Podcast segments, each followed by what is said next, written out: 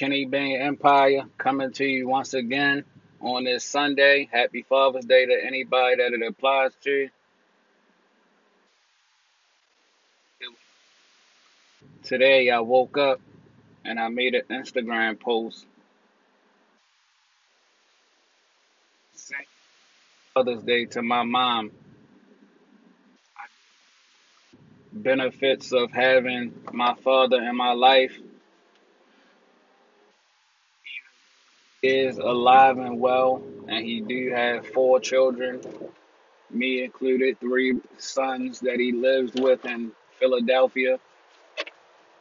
And I just felt it was very appropriate to say Happy Father's Day to my mother.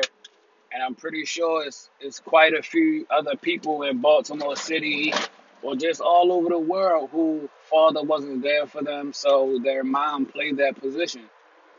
So I feel like anybody who didn't have a father in their life, but your mom or your grandmom or your uncle, tell whoever it applies to Happy Father's Day. You don't have to actually be telling your actual father Happy Father's Day for it to like resonate for the actual day. I feel like it's very important. So I just wanted to get that across.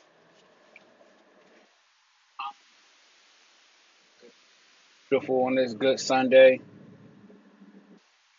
I just want to continue to do your thing. I just want to let you guys know that I'm so appreciative of you following me, following my journey, you know, listening to my content, man. I hope it helps anybody.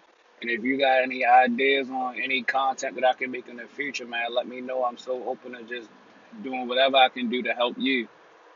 I'm not an expert in everything. I do know a little bit about some stuff, but we here to grow together. So, man, this podcast journey has been so good for me, even though this is only the first quarter as far as everything. Like, I just started it, I'm learning new things.